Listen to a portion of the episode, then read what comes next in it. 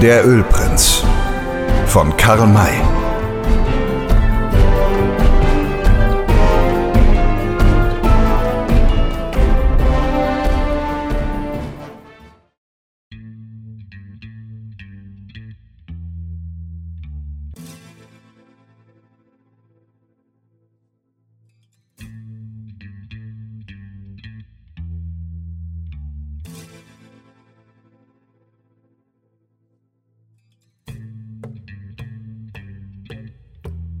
Sechstes Kapitel Ein rätselhaftes Ungeheuer Die Reiter waren noch fern. Man konnte feststellen, dass sie auch Lasttiere bei sich hatten. Bald darauf aber erkannte Forner, dass die Gesellschaft nicht nur aus Männern bestand. Es waren auch Frauen und Kinder dabei.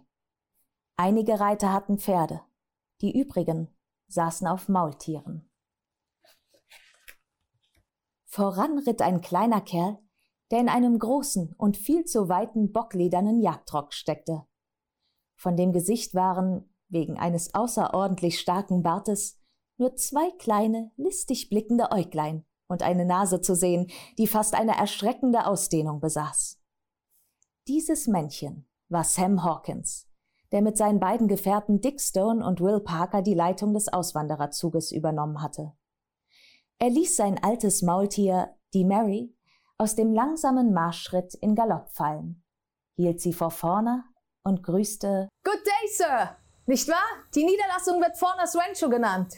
Ei, Master, das ist so, antwortete der Farmer, indem er erst den kleinen und dann die nachfolgenden Reiter musterte.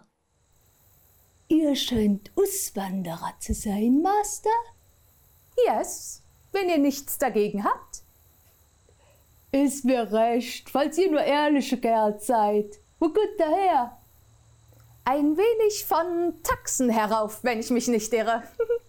oh, da habt ihr einen bösen Weg gehabt. Zumal Kinder bei euch sind. Und? Wo wollt ihr hin? Gegen den Oberlauf des Colorado zu. Ist der Ranchero daheim? Yes. Wie ihr seht, ich bin es selbst. Hm. So sagt, ob wir bis morgen früh bei euch rasten dürfen. Soll mir recht sein. Denn ich hoffe, dass ich es nicht zu bereuen brauche, wenn ich euch diese Erlaubnis gebe. Werden euch nicht fressen. Darauf könnt ihr euch verlassen. Und was wir vielleicht von euch entnehmen, das werden wir gern bezahlen, wenn ich mich nicht irre.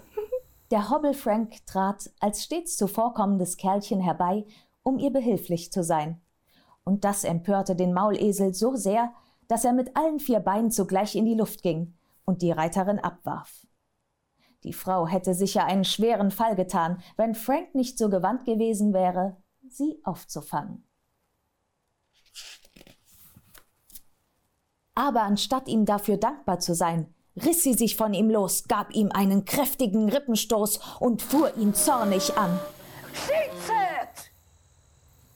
Was so viel wie Schafskopf bedeutet.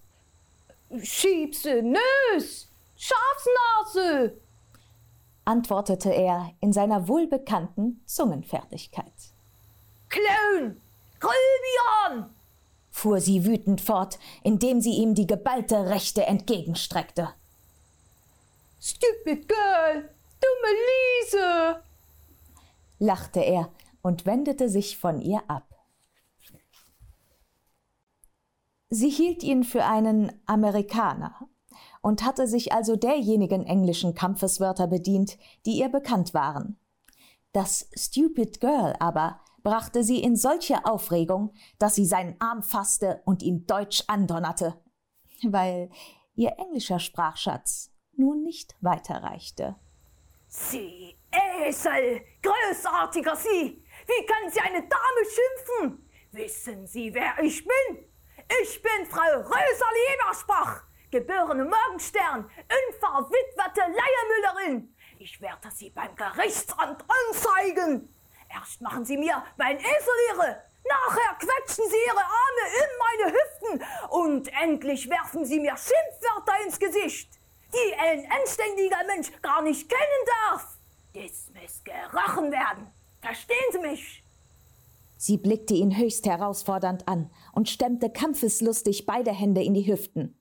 Der Hobble Frank trat vor Überraschung einen Schritt zurück und fragte in deutscher Sprache: Wie war das?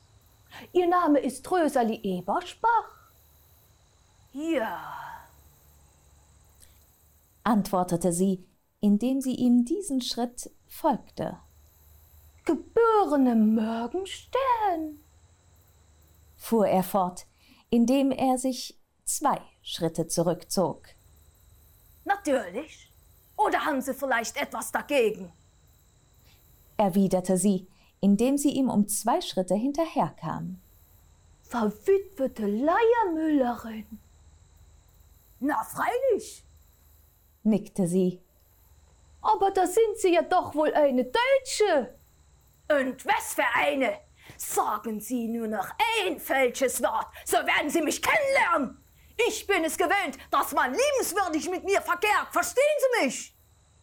Und ich bin doch zuvorkommend gegen Sie gewesen. Zuvorkommend? Äh, was Sie nicht sagen. Ist es etwa zuvorkommend von Ihnen gewesen, sich an meinem Ösel zu vergreifen? Ich wollte ihn nur halten, weil er Ihnen nicht gehorchte. Nicht gehorchte? Da hört aber geradezu alles und Verschiedenes auf. Mir gehorcht jeder Esel, das können Sie sich merken. Und nachher haben Sie mich mit Ihren Ohren halb zerdrückt. Der Atem ging mir aus und das Feuer ist mir förmlich aus den Augen herausgefahren. Das muss ich mir streng verbieten. Mit einer Dame muss man hübsch, sachte und behutsam verfahren. Wir sind das schönere und auch das sanftere Geschlecht und wollen zart behandelt sein. Wer aber wie ein Peckträger zugreift und Sie hielt inne, denn sie wurde unterbrochen.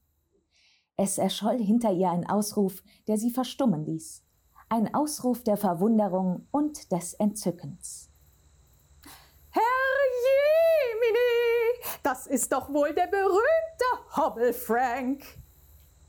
Frank drehte sich schnell um und rief, als er den Sprecher sah, mit ebenso großem Erstaunen Unser Kanter Hampel, ist denn das die Möglichkeit? Steigen Sie ab und schweben Sie in meine Arme. Der ehrenwerte Opernschöpfer war, wie gewöhnlich, zurückgeblieben und erst jetzt beim Tor angekommen. Er hielt warnend den Finger empor und antwortete Kantor Emeritus, wenn ich bitten darf, Herr Frank. Sie wissen ja, es ist nur der Vollständigkeit halber und um etwaige Verwechslungen zu vermeiden. Es könnte leicht einen zweiten Kantor, Matthäus Aurelius Hampel, geben, der noch nicht emeritiert worden ist. Und sodann möchte ich Sie, ich absteige, auf noch einen anderen Punkt aufmerksam machen. Welchen denn? Ich bin sehr begierig darauf, mein sehr verehrter und lieber Kantor. Sehen Sie, da ist es schon wieder. Sie sagen bloß Kantor, während ich Sie höflicherweise Herr Frank tituliere. Ein Jünger der Kunst darf sich nichts vergeben und darum muss ich Sie bitten, bei mir zukünftig den Herrn nicht wegzulassen. Das ist nicht etwa Stolz von mir, sondern nur der Vollständigkeit wegen, wie Sie wohl wissen werden. Der Kantor kletterte sehr vorsichtig vom Pferd und umarmte Frank mit majestätischen Bewegungen. Dieser meinte lachend, Wir befinden uns hier meistenteils im Wilden Westen, wo so eine Vollständigkeit eigentlich gar nicht nötig ist. Aber wenn es Ihnen Spaß und Vergnügen macht, da werde ich künftig Herr Kantor sagen. Herr Kantor Emeritus, bitte. Gut, schön. Aber sagen Sie mir jetzt zuallererst, wo Sie und wie Sie da hergeschneit kommen. Sie können sich darauf verlassen, dass ich ein Reservoir mit Ihnen hier nicht für möglich gehalten hätte. Revoir. Auf Deutsch Wiedersehen, wollten Sie wohl sagen. Sie mussten doch auf ein solches Zusammentreffen mit mir gefasst sein. Sie kennen doch meine Absicht, eine Oper zu komponieren. Ja, Sie haben davon gesprochen. Eine Oper mit äh, drei oder vier Aktrisen. Zwölf. Und nicht Aktricen, sondern Akte. Es soll eine Heldenoper werden, und da Sie mir von den Helden des Westens erzählt haben, so wollte ich mit Ihnen nach dem Westen reisen, um mir Stoff für diese Oper zu sammeln. Sie sind aber fortgegangen, ohne mich zu benachrichtigen. Und da ich ungefähr wusste, wohin Sie sind, so bin ich nachgekommen. Welche Unvorsichtigkeit! Meinen Sie etwa, dass man sich hier so leicht und schnell treffen kann, wie der Häme auf dem Haus oder Überböden? Sie rasender Üland! Roland, wollen Sie wohl sagen.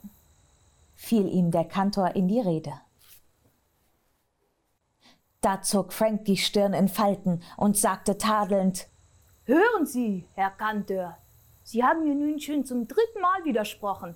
Das kann und darf ich unmöglich dulden. Die ersten beiden Male habe ich es unbestraft hingehen lassen. Jetzt ist es aus.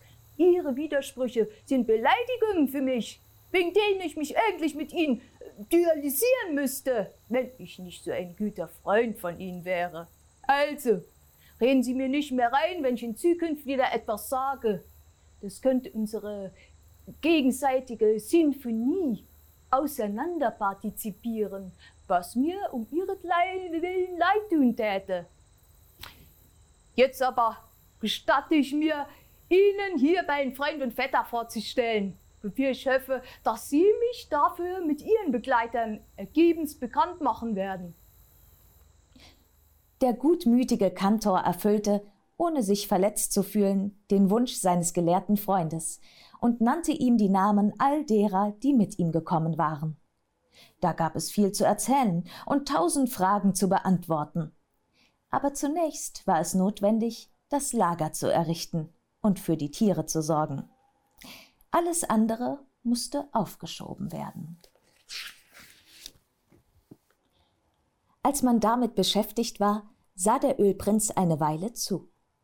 Er hatte versprechen müssen, sich der Auswanderer zu bemächtigen und sie seinem Bruder und Poller nachzubringen.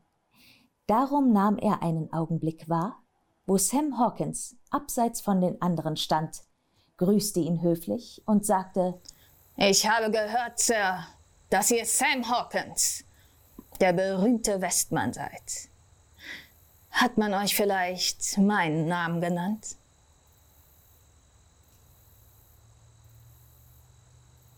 Nein, antwortete der Kleine, auch in höflichem Ton. Der Ölprinz war ein Stiefbruder Butlers und diesem durchaus nicht ähnlich. Darum konnte Sam nicht ahnen, dass er einen so nahen Verwandten des Räubers vor sich hatte. Ich heiße Grinley, fuhr der andere fort. Man nennt mich in dieser Gegend den Ölprinzen, weil ich eine Stelle weiß, wo eine außerordentlich ergiebige Ölquelle zutage tritt. Eine Ölquelle? fragte Sam lebhaft. Dann seid ihr sehr glücklich gewesen und könnt ein steinreicher Mann werden. Wollt ihr die Ausbeutung der Quelle in eigene Hand nehmen? Nein, dazu bin ich zu arm. Ich habe einen Käufer gefunden. Er sitzt drinnen im Hof. Mr. Duncan, ein Bankier aus Brownsville in Arkansas. So lasst euch nicht übers Ohr hauen und verlangt so viel wie möglich. Wollt ihr mit ihm zur Quelle reiten? Ja, Ist es weit von hier? nicht sehr. Well, der Ort ist natürlich euer Geheimnis und ich will euch nicht näher darum fragen. Aber ihr habt mich angeredet und ich schließe daraus, dass ihr irgendeinen Grund habt, euch mir zu nähern. Das ist richtig, Sir. Man sagte vorhin, dass ihr nach dem Colorado wollt. Allerdings, Meine Petroleumquelle liegt am Chelly-Fluss und ich habe von hier aus denselben Weg wie ihr. freilich, woll? Aber warum sagt ihr das mir? Weil ich euch bitten wollte, mich euch anschließen zu dürfen. Mit eurem Bankier? Ja, und mit seinem Buchhalter. Sam betrachtete den Ölprinzen vom Kopf bis zu den Füßen herab und antwortete dann Man kann hier in der Wahl seiner Begleiter nicht vorsichtig genug sein, wie ihr wohl wissen werdet. Ich weiß es. Aber sagt mir doch, Sir, ob ich wie ein Mensch aussehe, dem man kein Vertrauen schenken darf. Das will ich nicht behaupten, wenn ich mich nicht irre. Aber warum wollt ihr mit uns reiten? Einen Fundort von Petroleum hält man doch geheim. Und darum ist es auffällig, dass ihr euch uns anschließen wollt, wenn ich mich nicht irre. Was das betrifft, so bin ich überzeugt, dass ein Sam Hawkins mich nicht betrügen wird. Well, damit habt ihr den Nagel auf den Kopf getroffen. Durch mich und meine Kameraden werdet ihr sicher keinen einzigen Tropfen Öl verlieren. Ich habe noch einen anderen Grund. Sogar zwei. Die Roten sind unruhig geworden. Und da fühle ich mich bei euch sicherer, als wenn ich mit meinen beiden unerfahrenen Leuten allein reiten müsste. Das werdet ihr wohl begreifen. Sehr gut, wenn ich mich nicht irre. Und so dann hat mich Mr. Droll in große Verlegenheit gebracht. Wir haben ihm aufrichtig mitgeteilt, was wir droben am Charlie wollen. Und er hat mir diese Offenheit damit vergolten, dass er dem Bankier misstrauisch gemacht hat. Er glaubt nicht, dass am Charlie Petroleum zu finden ist. Das kann ich ihm nicht verdenken. Ich muss euch sagen, Sir, dass ich auch nicht daran glaube. So haltet auch ihr mich für einen Schwindler. Nein, ich nehme an, dass ihr einfach getäuscht worden seid. Es konnte mich niemand täuschen, denn ich selbst habe die Quelle entdeckt. So habt ihr euch einfach selbst getäuscht und irgendeine Flüssigkeit für Petroleum gehalten. Aber ich habe das gefundene Erdöl doch nachprüfen lassen. So. Und? Wie ist das Gutachten ausgefallen? Zu meiner vollsten Zufriedenheit. Das kann ich nicht begreifen. Dann ist ein Wunder geschehen und ich gestehe euch, dass es mich verlangt, dieses sonderbare Petroleum zu sehen. Das könnt ihr, Sir. Wenn ihr uns die Erlaubnis gebt, uns euch anzuschließen, werdet ihr es zu sehen bekommen. Ihr würdet mich zur Quelle führen? Ja, Well, sollte mich wirklich freuen. Also, Mr. Droll hat auch nicht an das Öl geglaubt und äh, Mr. Frank wohl auch nicht? beide nicht. Und ihr ärgert euch natürlich darüber.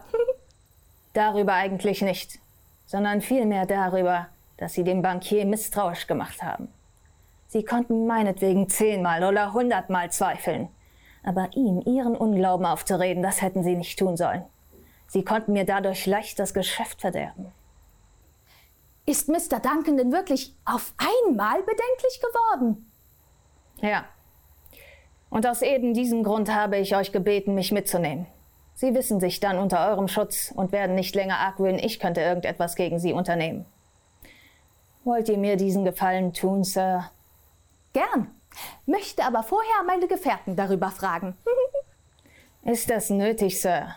Sehe ich so wenig vertrauenserweckender aus? Oh, so schlimm ist es nicht. Halte euch für einen Menschen, den man erst kennenlernen und prüfen muss, um ihn richtig beurteilen zu können. Darum wollte ich mich erst mit Dick Stone und Will Parker beraten. Alle Teufel, Sir! Eure Aufrichtigkeit ist nicht gerade eine Höflichkeit gegen mich. Aber sie ist doch besser, als wenn ich euch in das Gesicht freundlich, hinterrücks aber mit Misstrauen behandelte. Und damit ihr seht, dass es nicht gar so schlimm gemeint ist, will ich meine Gefährten nicht erst fragen, ob sie euch mitnehmen wollen, sondern euch meine Zustimmung gleich jetzt erteilen. Danke, Sir. Und wann reitet ihr von hier fort? Morgen früh, wenn ich mich nicht irre. Wann wolltet ihr denn weiter? Heute schon. Aber ich werde Mr. Duncan und Mr. Baumgarten zu bestimmen suchen, bis morgen zu warten. Tut das, Sir. Unsere Tiere sind ermüdet und die Frauen und Kinder ebenso, weil sie das Reiten nicht gewohnt sind. Ich will hoffen, dass ich meine Zustimmung nicht zu bereuen haben werde. Keine Sorge, Sir. Bin ein ehrlicher Kerl und glaube, das auch dadurch bewiesen zu haben, dass ich trotz der Gefahr, die ich dabei laufen könnte, bereit bin, euch die Stelle zu zeigen. Ein anderer würde das wohl schwerlich tun. Ja, ich wenigstens würde mich sehr hüten, mein Geheimnis außer dem Käufer noch anderen Leuten zu verraten. Also, wir sind uns einig, Sir. Morgen früh wird aufgebrochen. Sam wendete sich von ihm ab. Der Ölprinz begab sich in den Hof, indem er einen Fluch ausstieß und dann zornig vor sich hin murmelte. Damned Fellow, das sollst du mir büßen, mir so etwas ins Gesicht zu sagen. Ich soll erst beobachtet und geprüft werden, bevor man mich für einen ehrlichen Menschen halten kann. Der Blitz soll dir dafür in die Glieder fahren. Jetzt freut es mich, dass mein Bruder diese Halunken haben will. Hat erst wenig Lust, mich mit diesen abzugeben. Nach dieser Beleidigung aber wird es mir eine Wonne sein, sie ihm zuzuführen. Die Pferde, Maultiere und Maulesel waren jetzt entsattelt und weideten im frischen Gras oder taten sich im Wasser des Flusses gütlich. Mit Hilfe von Stangen und Decken wurden im Hof Zelte aufgeschlagen, da so viele Personen nicht im Innern des Rancho Platz finden konnten. Dann entwickelten die Frauen eine rege Tätigkeit. Bald war der Hof vom Duft gebratenen Fleischs und neu gebackener Maisfladen erfüllt. Zu dem Schmaus, der nun begann, wurden der Hobble Frank und auch die Tante Droll eingeladen. Die anderen mochten für sich selbst sorgen. Frank lachte still in sich hinein, als er bemerkte, wie besorgt Frau Rosalie Ebersbach, geborene Morgenstern und verwitwete Leiermüller, um ihn war. Sie legte ihm die besten Bissen vor. Er musste fast mehr essen, als er vermochte, und als er schließlich nicht mehr konnte und nachdrücklich dankte, weil sie ihm noch einen dampfenden Maiskuchen aufzwingen wollte, bat sie ihn Nehmen Sie doch nur das noch, Herr Frank. Ich gebe es Ihnen gern, verstehen Sie mich? Oh ja, lachte er. Ich habe ja schon vorhin gesehen, dass Sie mir gern was geben. Beinahe hätte ich sogar eine Ohrfeige bekommen. Oh, weil ich nicht wüsste, wer Sie eigentlich sind. Wenn ich Sie für den berühmten Herbert Frank gehalten hätte, wäre dieses Missverständnis gar nicht vorgefallen. Aber einem anderen gegenüber wären Sie demnach gröb gewesen.